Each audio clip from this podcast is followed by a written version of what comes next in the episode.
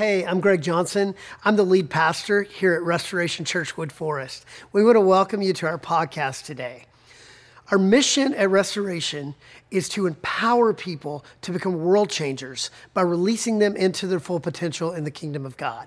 So that happens in a lot of ways, but on Sunday mornings, we gather together, we worship passionately, and then we open the Word of God and we explore the application and the truth of how God's Word can be applied to our lives. And so today, I hope that you enjoy this message from God's Word hey, we don't want this in any way to be a replacement for church. Let it be a supplement for you. But if you don't have a church home, we would love for you to join us any week at 8 o'clock, 9.45, and 11.30. We hope you enjoy the message. Welcome to Restoration. All right. Galatians chapter 1. Grab your Bibles, uh, turn there. Remember last week, easy way to find it. It is in the New Testament Matthew, Mark, Luke, John, Acts, Romans, 1st and 2nd Corinthians, Galatians. All right, so just turn to the middle of your Bible and just start thumbing to the right. You'll run across it, it'll be good. So, uh, last week, first part of chapter one, let me give you just this much uh, of, of kind of a review because it's so important that we understand when and why this was written because it helps set the context for the entire book. So, uh, the reason for the letter to the Galatians is uh, it was written around 50 AD by the Apostle Paul. It's believed to be the first of his letters. So, this has happened roughly 17 years after the uh, crucifixion, resurrection, ascension of Jesus. So, now Christianity is this new movement, and a guy named Saul, who was persecuting the church, we'll talk about it a lot today, has this transformation, radical transformation, and now he is preaching the gospel to the Gentiles. And so, this was written. Uh, with the central theme being this Jesus plus nothing equals salvation. Can you say that with me? Jesus plus nothing equals salvation. For those of you that are bilingual, Jesus plus nada equals salvation. I'm sorry, Jesus plus nada equals salvation. So, so uh, we don't need anything else but Jesus. That was for you, love. Um, yeah, you, you don't need anything else. So the problem is, this was the message, the gospel that Paul was preaching in Asia Minor. Uh, all of these churches were being planted by him, and now he has gone away. And remember, he said, Man, I'm astonished at how quickly you have deserted the gospel that we preached to you because there was this group of Jewish believers, they were called the Judaizers. They were coming along behind Paul and, and they were allowing, uh, they were preaching the message of Jesus, Jesus, but they were also allowing their Jewish laws and customs to infiltrate their message. Their message was Jesus plus the law of Moses plus circumcision, ouch, equals salvation. So, Jesus plus the law of Moses, they were saying, listen, we, we believe that Jesus was the Messiah. So we embrace that, but we know that we cannot now stop following the law of Moses. We need the law of Moses in our lives. Jesus plus the law of Moses, plus the sign of that is circumcision, and all of that together equal salvation. So Paul's assertion in the first 10 verses was that that gospel that they were all quickly turning to was false. He says it's false. And those who were preaching it, he said twice, should be under God's curse. What did he mean? He's like, hey, we got to take this seriously. That they have strayed away from the simplicity that it is only Jesus. Only Jesus. And then remember, we finished last week in verse 10, and he says, hey, I'm not here trying to earn your favor. I'm not trying to earn your approval. And what we learn from that is that Jesus and people pleasing don't mix. And so, if you fancy yourself somebody that's really culturally relevant and you're always trying to follow the trends of the culture, that's cool. It's just not necessarily the way of Jesus. The form may change, but the substance has to stay the same. This timeless message Jesus equals salvation. So today we're going to see Paul give the testimony of how he received his salvation and his calling directly from Jesus. And then he had this track record of what that transformation looked like. And so as we walk through the passage today, um, here's what we're going to see. We're going to see this very simple message. This is who I was. This is my life when my life was transformed by Jesus. And this is who I am today as a result. So, if you were making an elevator pitch, so any of you that are in sales know that you need your 30 second elevator pitch, meaning that if you got stuck with the decision maker in an elevator, you got 30 seconds to wow them, to tell them about what it is you're all about. Um, this is your elevator pitch as far as the gospel is concerned. This is who I was. This is what happened when I encountered Christ. Here's who I am as a result. So let me give you an example. Um, uh, I was a professional Christian that had developed a habit of lying and manipulation, people pleasing, uh, and, and uh, just a life of compromise led to a lot of brokenness in my life. It led to brokenness in my marriage. It led to brokenness uh, in, in people that were serious about following Jesus saw right through me. And I was just so incredibly lost. And on December 4th, 2010, Jesus came and found me in my brokenness, transformed me, and, and it was so radical. Uh, the church that fired me on December 2nd, 2010, three years later, three and a half years later, hired me to plant restoration.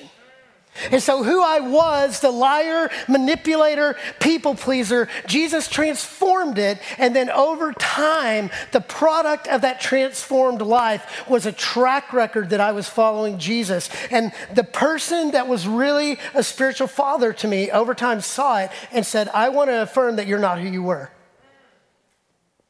Thank God. So, I'm, I'm 13 years sober, y'all.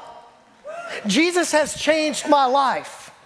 So we're on floor like 20 right now. It's longer than a 30 second pitch. But here, here's the point I'm not who I was. I'm not who I was. Um, your story of how Jesus has transformed you is powerful, okay? It is the most compelling thing about you. When you're sharing your faith, your story of how Jesus changed you, it's the most powerful thing you can ever share. It's not the Romans Road if you grew up in that culture, it's not the four spiritual laws if you out with Billy Graham. Uh, it is the story of how Jesus changed your life. Yes, However, it's only as powerful of your track record of living transformed. Yes, what do I mean by that? Talk is Cheap, cheap, cheap. Talk is cheap. Who you say you are has to be matched by your lifestyle, a proven track record over time. So let's look at his story today. His story is incredibly compelling. In fact, I was talking with Lo before the eight o'clock service today, and uh, we were talking about the message, and he was telling me about George Whitefield. Um, George Whitefield was a preacher, evangelist in the 1700s. He was a part of the Great Awakening in Britain. And someone asked him after a, a meeting one time, he said, How many conversions did you have last night? And his answer was, Ask me again in 20 years. We're not talking about event evangelism. We're not keeping record of, of how many people came down an aisle and wrote on a card. It is a proven track record over time that is the proof that you follow Jesus. Amen. Talk is cheap. Amen. Talk is cheap. So let's get into the passage, starting with verse 11. He says, I want you to know, brothers and sisters, that the gospel I preached is not of human origin. I did not receive it from any man, nor was I taught it.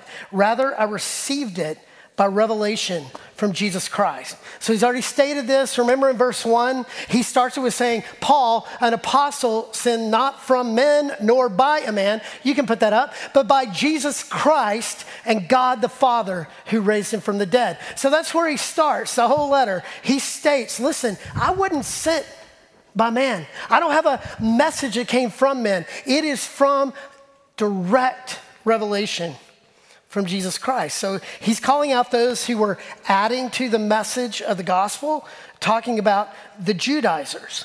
So I want to be fair to the Judaizers for a minute. I think maybe they get a little bit of a bad rap. Because when we think about it, we think, hey, he's already said, man, they should live under a curse. But can you put yourself just for a minute in Jerusalem? Jesus has come, and you, as a good Jew, knowing that you are steeped in the Jewish law, the law of Moses, you've been circumcised, but now you have come to believe that Jesus is the promised Messiah. And even you're filled with the Holy Spirit on the day of Pentecost. You're part of the 3,000 that said yes to him in Acts chapter 2. And so you're pretty excited. But what do you have? You have a lifetime of baggage.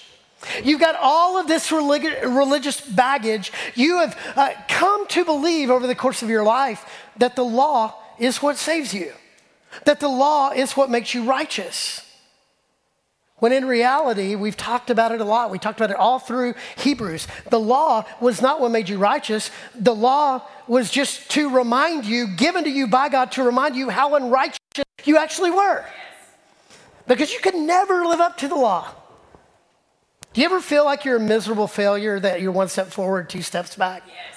Just me? Okay. So, uh, so, so you look at that and you just think, man, they spent their whole life feeling the weight of the law. And even after they trusted Jesus, these Judaizers were like, well, I mean, I don't want to completely abandon that because that still makes me feel good when I do right. When I do the right thing, it makes me feel better. And you know what? Who doesn't love a little bit of shame when I'm doing the wrong thing? It was, it was for them balancing the scales in their lives. And then they're thinking, I mean, I was circumcised, so you have to be circumcised. And so they were taking this whole idea out of Jerusalem into the Gentile world, the non Jewish world. And it was kind of this uh, nationalistic call to become like Jesus, but in reality, it's become more like me. Become more like me. You got to look like me in order to follow Jesus. You've got to act like me in order to follow Jesus. But I got to imagine that Paul understood where they were coming from. Think about his testimony in Philippians chapter 3. Starting in verse 1, he says, Further, my brothers and sisters, rejoice in the Lord. It's no trouble for me to write the same things to you again it is a safeguard for you. Watch out for those dogs, those evildoers, those mutilators of the flesh. He's talking about circumcision here. For it is we who are the circumcision. He's talking about a circumcision of the heart. We who are we who serve God by His Spirit, who boast in Christ Jesus and put no confidence in the flesh. Though I myself have reasons for such confidence. Now look at what he says. If anyone else thinks they have confidence, in the flesh, I have more. Circumcised on the eighth day of the people of Israel, of the tribe of Benjamin, a Hebrew of Hebrews, in regard to the law, a Pharisee, as for zeal, persecuting the church, as for righteousness based on the law, what? Faultless. What is faultless? That's perfect. Yes. He said, when it came to following the law, knowing the law, I was perfect. And he goes on to say, whatever gains to me, I now consider loss for the sake of knowing Christ. So we say there, like as, as we're thinking about Paul's life, he was a little bit of a mess. He was a Hebrew of Hebrews, a Pharisee of Pharisees. And what he's saying in that passage is, I do you better than you do you. If you, if you want to if you want to go to war with me over religion, I know it better than you do. And he says it's a broken system. He says, I count all of that as loss for the sake of knowing Christ.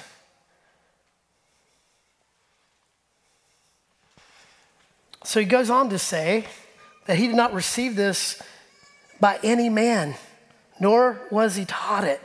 So, upon saying yes to Jesus, he wasn't hanging out in Jerusalem with the disciples. He wasn't hanging around in the early church going, Feed me, feed me, I want to know. No, he had received this message directly, a revelation from Jesus. Acts chapter 9, if you don't know the story, it says that meanwhile, while Saul, he changed his name to Paul after trusting Christ, still breathing out murderous threats against the Lord's disciples, he went to the high priest and asked him for letters to the synagogues in Damascus so if that he found any there who belonged to the way, whether men or women, he might take them as prisoners to Jerusalem. So he had letters from the religious authorities so that he could persecute and or execute those who were following the way of Jesus. As he neared Damascus on his journey, suddenly a light from heaven flashed around him. He fell to the ground and heard a voice say to him, Saul, Saul, why do you persecute me? Who are you, Lord? Saul asked. I am Jesus whom you are persecuting, he replied. Now get up, go into the city, and you will be told what you must do. Do you see the gospel, the four spiritual laws in there? Nope. The revelation he received from Jesus was the power of the Holy Spirit in his life who empowered him to live. He goes to this house in Damascus, and, um, and uh, God had come to a man and said, Hey, I want you to go and I want you to minister to this man named Saul. He's been blinded, and I want you to go tell him that his calling is to take the message of Jesus to the Gentiles. Yes. Now, can you imagine this guy, Ananias? That Jesus directly comes to him and says, Hey, I want you to go talk to this guy, Saul. He's at this house in Damascus. Well, Saul was well known for persecuting. How would you respond to that? When Jesus comes and says, I want you to go to the worst of the worst, and I want you to tell him that he has been called to take the message of the gospel to the Gentiles, you'd be like, swerve, right? Uh, yeah, uh, Jesus, you know what's going on with him, right? He's a murderer. He will kill a brother, right? But he goes.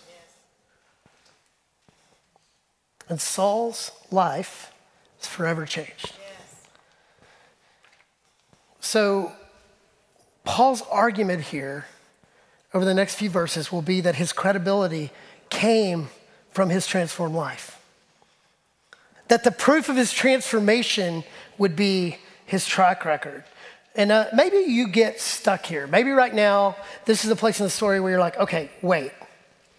So, what you're telling me is that I don't just have to live with the good scale, you know, outweighing the bad. Isn't that how we view life? That as long as I'm a little better than worse, it all evens out in the all evils out in, evils out in the end, evens out in the end. Isn't that what we all kind of believe? I mean, even some of you grew up in a faith culture that told you, hey, just pray a prayer and it'll keep you out of hell. I grew up in a faith that regularly they wanted to scare the hell out of me, right? So, how many of you would like to go to hell today? Let me see a show of hands. Uh, no one. Pray this prayer so you get to go to heaven when you die. Well, that's a part of the gospel, but that's not the completeness of the gospel. The completeness of the gospel is when you were in your most broken place, which is when you were born, uh, this, this side of trusting Jesus, you're broken. You can't fix yourself. And Jesus came into your brokenness through the power of the cross to forgive your sin, to forgive your brokenness, and to establish a restored relationship with Creator God. And, dot, dot, dot, to give you the calling, the life you've always wanted right here, right now. You get to be a part of kingdom activity, extraordinary God activity right here, yes, right now. Amen. Heaven's just the icing on the cake. Yes. He changes your reality today. So it's not about you being a better version of yourself. It's not about you being Adam 2.0, right? I mean, I'm sure that's great. But isn't that what so many of us believe about following Jesus? That as long as I look more Christian, that's what it's all about. And Jesus says, hey, stop striving. Receive me. I'll change you from the inside out. I'll change your affections. I'll change the trajectory of your life. I'm not looking for you to do anything. In fact, I love you, but you'll just screw it up. Let me do it through you.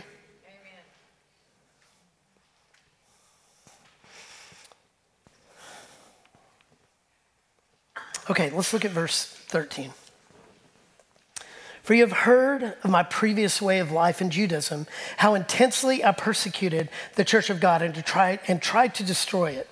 I was advancing in Judaism beyond many of my own age among my people. I was extremely zealous for the traditions of my father.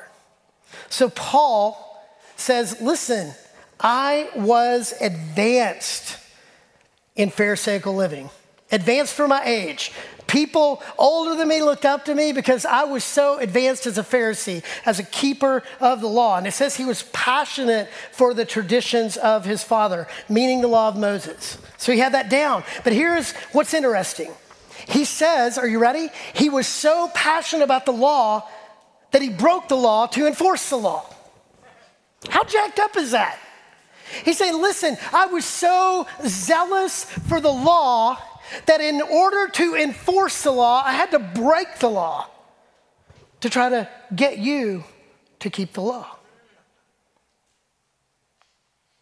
You've heard the Ten Commandments Thou shalt not murder. But this was his life. That in the name of God, he was doing horrible things as if the end justifies the means. So while he was the best of the best as far as being a Pharisee went, he was not righteous according to the law. He was broken and deceived. So this is self righteousness at its finest. So does everybody understand what self righteousness is? If you are self righteous, here is the, the primary uh, characteristic you minimize your own shortcomings and maximize the shortcomings of others. So uh, that could be you. Maybe you find yourself uh, as someone who is self righteous. If you're not sure, ask the people closest to you. And when they look away and don't answer, that'll give you your answer. Because that's the problem. Most self righteous people don't know they're self righteous. Because how could they possibly be? Because they're so righteous. Self. Yeah, so, so, uh, and, and man, is this not the church today? How judgmental we are? How we look around and, and we, we're so ready to look at all the wrongs in the world and how messed up those people are. And the world is looking back going, hey, I literally saw you at the same party I was at last night. In fact, I carried you home. So maybe, just maybe, we could pump the brakes a little bit on self righteousness. And that's what Paul was saying here, he's like, hey, listen, I had it going on as far as the law was concerned. And what's he saying? This is who I was. He's painting a picture of his former life. This is who I was.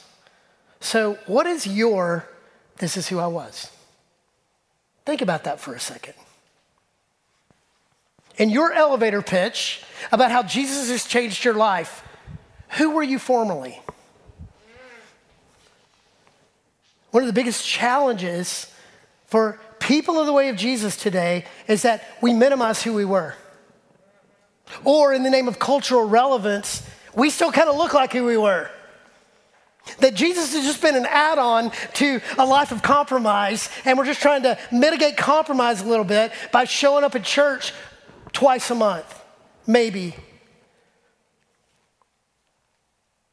He's like, hey, maybe there's more. So, what is your this is who I was statement? I mean, there's so many people. I'm looking around the room, and I know so many BC stories.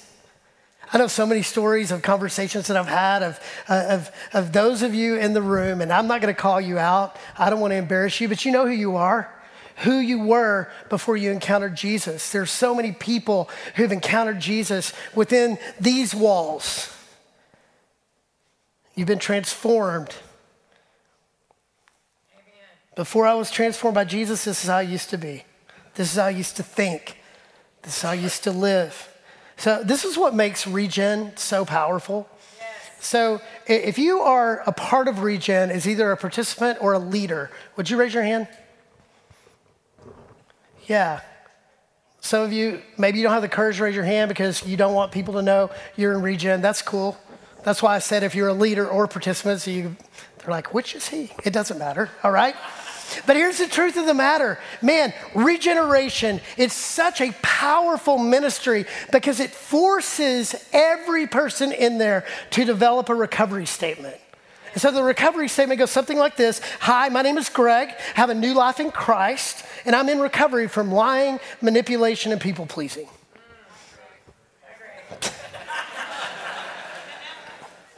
Thank you. The challenge for all of us, like our highest value at restoration, is transparency. Yes. We, we want to live out loud who we are in the good and the bad. And we don't celebrate our brokenness, but I'll, i promise you this I'm always going to acknowledge it.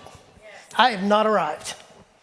And I hope that, that in your relationships at restoration, uh, I know this if you're not willing to live in transparency, you won't last here. You won't because it will be unnerving for you. Because you'll be like, oh, we're being that honest? Swerve. I don't want to be here.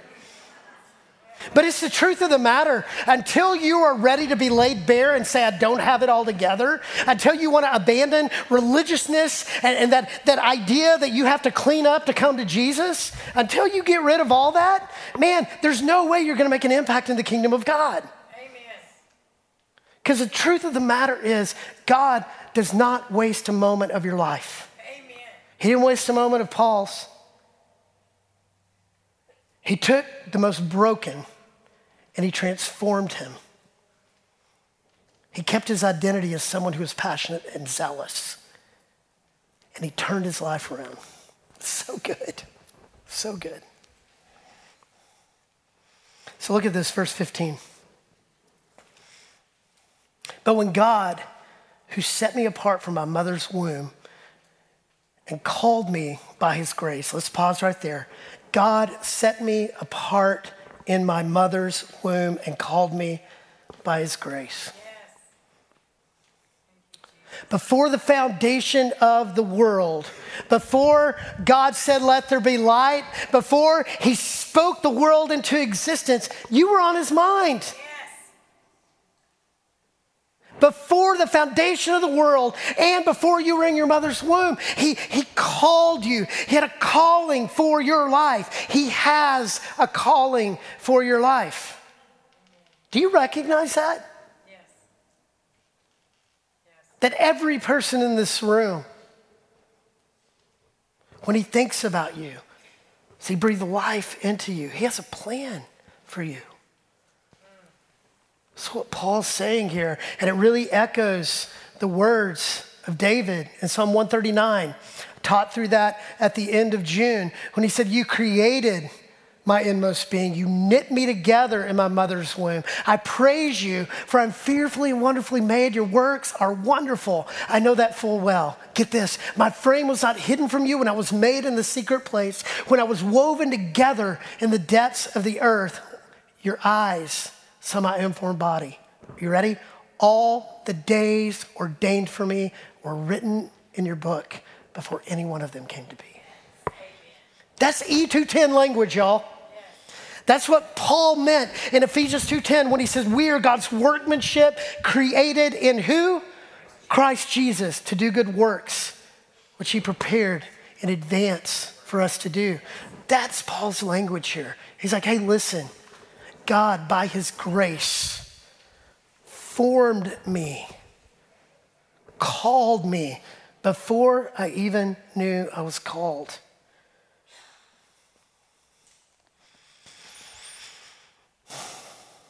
Paul was created on purpose for a purpose. He took a guy that was blinded by self righteousness and opened his eyes to his true calling. I mean, just keeping it real, this should give you hope. If you look at it and go, I'm the worst one in the room, first God will go, ah, probably, yeah. But that's not the point. Because he takes the worst of us and transforms us and uses us for his purpose and for his glory. Yes. He's not cleaning you up to make yourself better, he transforms you for his purposes. If he can do that to Paul, is there anything too difficult for the Lord? Look at verse 16. To reveal his son in me he was pleased to reveal his son in me that I might preach him among the Gentiles. My immediate response was not to consult any human being. I did not go up to Jerusalem to see those who were apostles before I was, but I went to Arabia and later I returned to Damascus. So not only did he transform Paul, not only was his, his calling before he was in his mother's womb, but not only did he transform him, but he called this Jew, the Jew of Jews, the Hebrew of Hebrews, the Pharisee of Pharisees, to go into the Gentile world. Remember, we said who Gentiles were last week. They're the unclean and unworthy. Every non Jew was a Gentile, yes. and they were known to be less than. And he took Paul, a Jew of Jews, and said, Hey, I'm going to send you into the Gentile world. So he studied the law. He could out religious most, the most religious in Judaism. So if I'm sending Paul anywhere, where am I sending him? What, what, is, what, is, what are you into it? You send him back to Jerusalem. Go back into the lion's den where all the Pharisees are and educate them on what it means to live the way of Jesus, right? To me, that's just intuition. Go influence the influencers. And that's why I'm not God.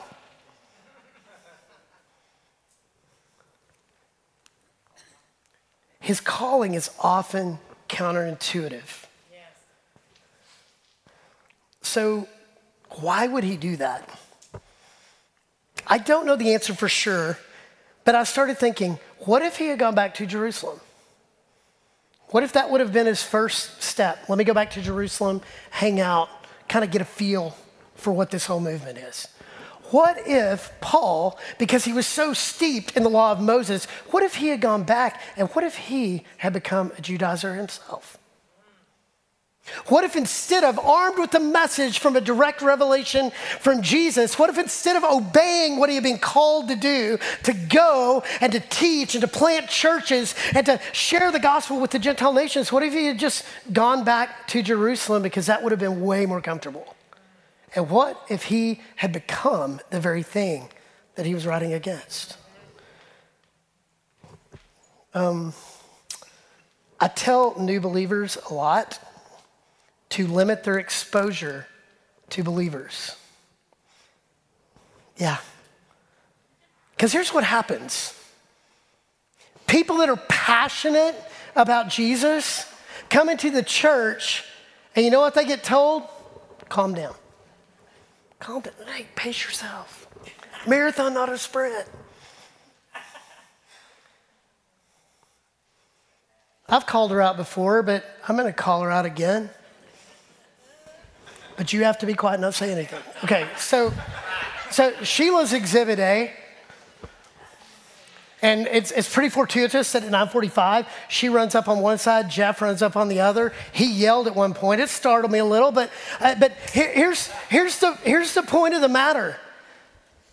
So many people have come to me talking about how it's sometimes distracting, right? It's sometimes, oh, just all the amening and talking and it's, it's distracting. And, and here's all I know go click the QR code and listen to Sheila's story.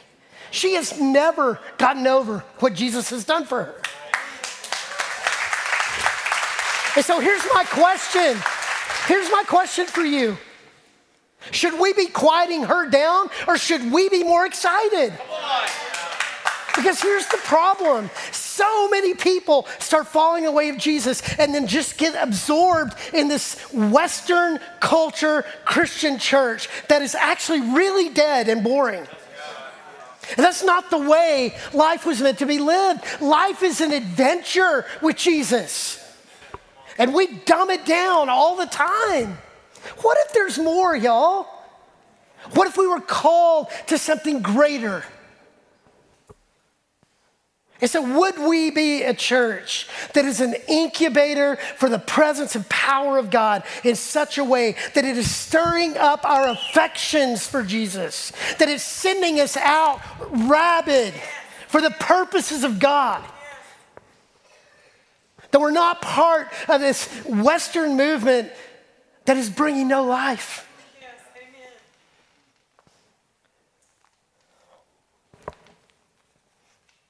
I love what God is doing here. And every time I start praying, I feel like He's saying, Greg, I've barely scratched the surface. There's so much more I want to do. And I think you're here because you intuit in some way that it's something you want to be a part of too. But know this it's not for the person sitting next to you, it's for you. Yes. We change the world when we say, I say, Jesus, I never want to get over what you've done for me. So if today the confession of your life is I'm still who I was, that's okay. Just be honest about it. Because when Jesus comes and transforms, he will transform your life in a yes. radical way, and He'll give you something new to live for. Yes. So think about this. Paul, who you know, was abusive, persecuting, executing. Look throughout his letters. He talked about the deep affection he had for the people of the churches he planted. Philippians 1 3, I thank my God every time I remember you. Colossians 1 3, we always thank God the Father of our Lord Jesus Christ when we pray for you. First, Thessalonians uh, 1 2, we always thank God for you and continually mention you in our prayers. Romans 1 11, I long to see you. This is not an angry man writing these letters. It's a man with deep affection, with deep compassion for those that he's leading and pouring into. You know what it is? It's his track record. We're reading his words today because his track record of faithfulness over time. When Jesus opened his eyes, he opened the way he saw people. Would we be a church that sees people differently? That we don't look the other way when we see people that don't dress like us? That we don't get enraged when we find out somebody doesn't vote the way we do? Would we be people that are genuinely curious about what's going on in someone's life? That when we see their brokenness, we see it as a sign to press in, not run away.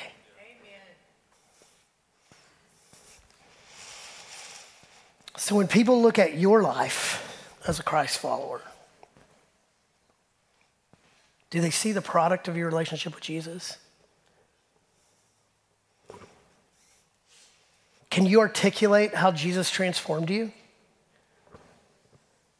When Jesus comes on the scene, you can't remain who you are. 2 Corinthians 5:17 says if any man is in Christ, he is what? New. He's new. The old is gone. So a part of your testimony can't be, well, I was broken and now I go to restoration and I'm learning how to just not be so broken. It's a very low bar. It's not about what church you go to. It's not about you being a better version of yourself. The truth is, when Jesus comes on the scene, you're new. You can't go back to the way you were. That means that sometimes old habits die hard, so it's not that you become perfect in a day, but you're in pursuit. Yes. Process. Yes. You're saying, Jesus, you've got my whole life. I'm not withholding anything. You can have it all. That's what a Christ follower should pray every day. What is your track record as a follower of Jesus. When people look at your life, who does your life say you follow? And once again, he says, I didn't get my message from others, which means he didn't go uh, to a conference or seminary. He didn't get trained in evangelism by the apostles in Jerusalem. Uh, he immediately began taking his cues, living in his calling directly from Jesus Christ. So, just a reminder they didn't have the Bible in 50 AD. This was a word of mouth movement. And most of the New Testament are words from Paul about what it means to live the way of Jesus. So we've got such a leg up. And, and, and, so please don't hear this and go, oh, I don't need any, I don't need to learn how to read the Bible. I can just, you know, whatever whim I feel like, I go for it. And I call it, I heard from Jesus. Now we got a lot more to go on. Yes. So there's no such thing as new revelation. Jesus can reveal new things to you. So it may be new to you, but his word is timeless. And he's given us everything we need for a life of godliness. It's all right here in his word. And the power of the Spirit reveals to us how to apply this word to our lives.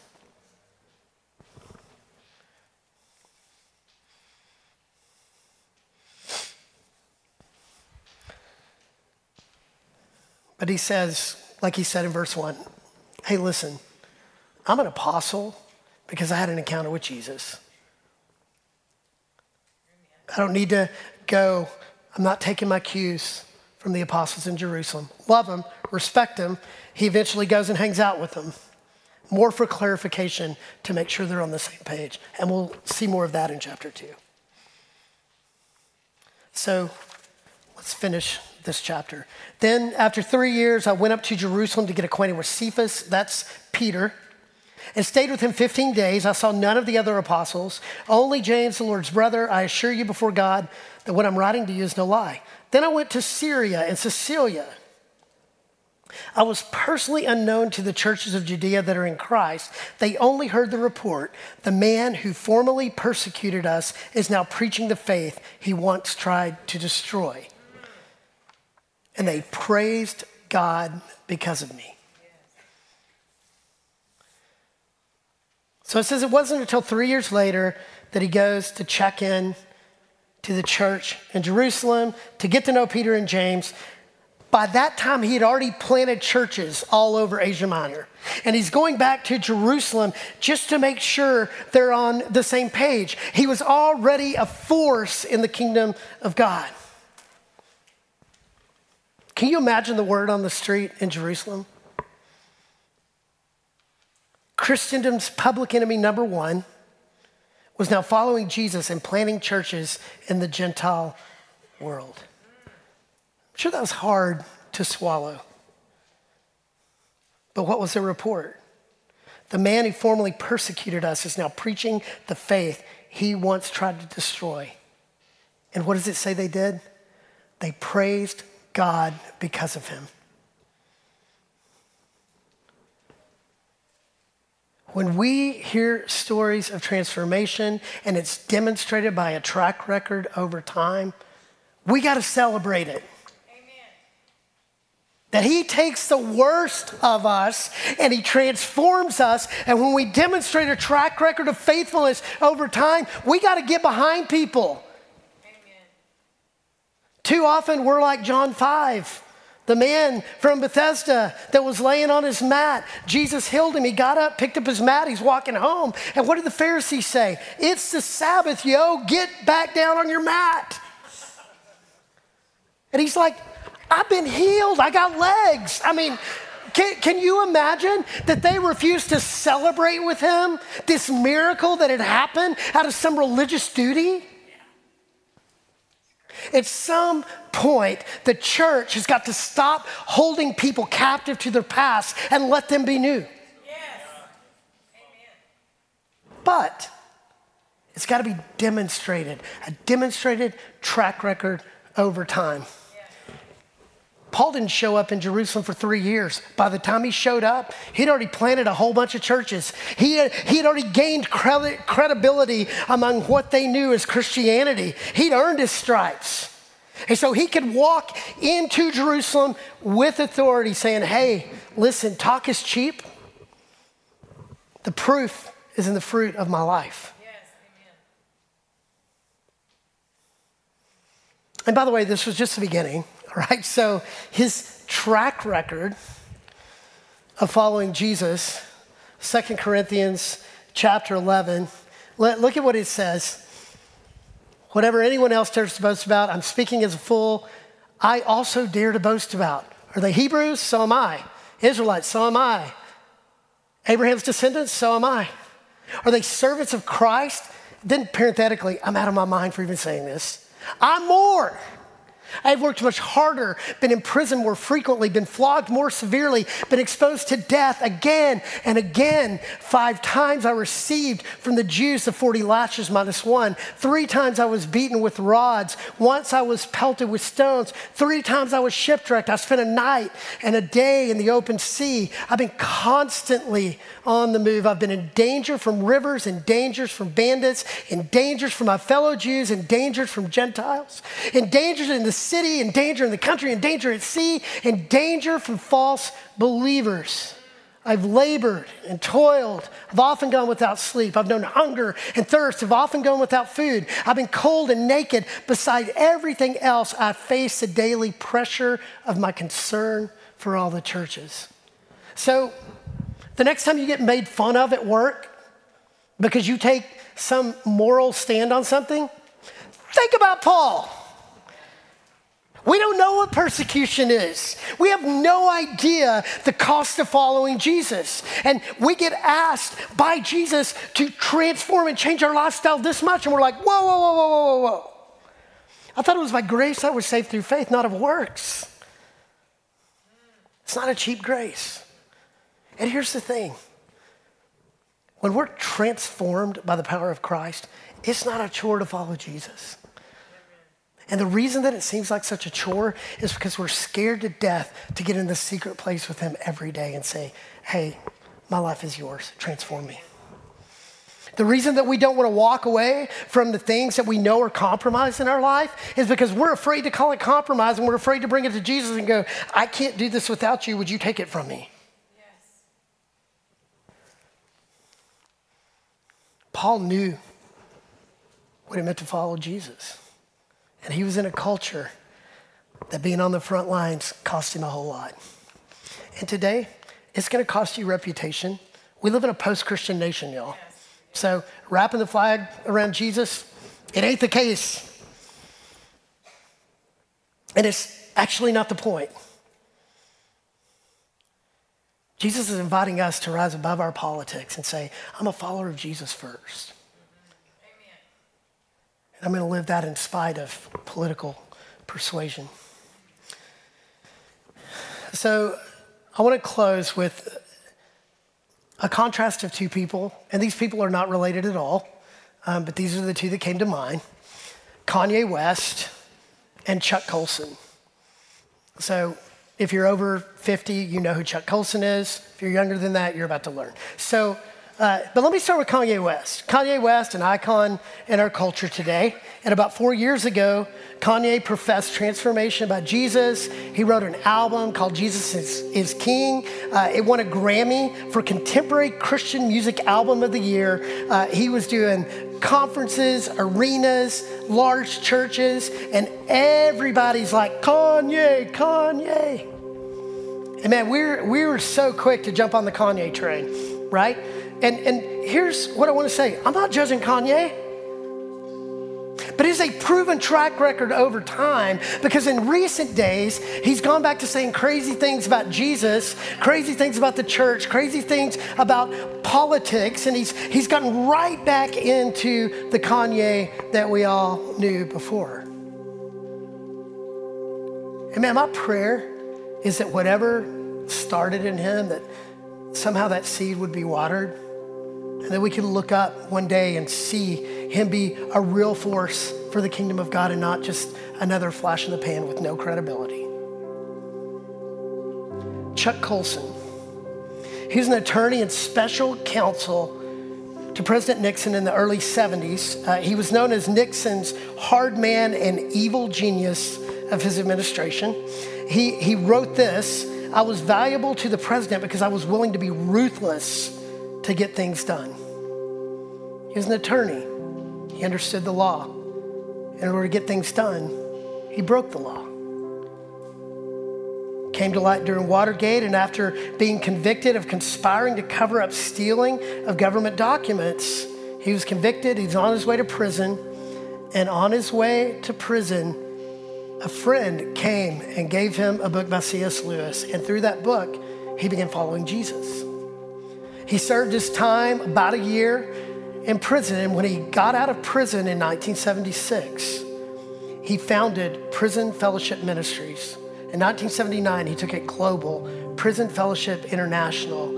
And now, what still exists is the largest, most robust uh, ministry to the criminal justice system around the world, with prisoners coming to Jesus. So that's been about 50 years. Demonstrated track record over time. And here's the cool part. You know, when you think about the command to go, Jesus says it in Matthew 28 go into all the world, make disciples, teaching them to obey everything I've commanded. We hear command and we're like, oh, I don't like, that feels legalistic. No. God doesn't waste a moment of your life. And what he'll do is he will take the darkest moment of your life, he'll redeem it, and then he'll send you back into the world armed with that story. And know this people that have experienced the same thing will flock to you because they want to know how they too can be healed. I was on a phone call for two hours this week with a pastor uh, up in the Northwest who experienced moral failure in the last two or three weeks somebody reached out to me and said, Hey, I know a little bit of your story. Um, could you encourage this guy?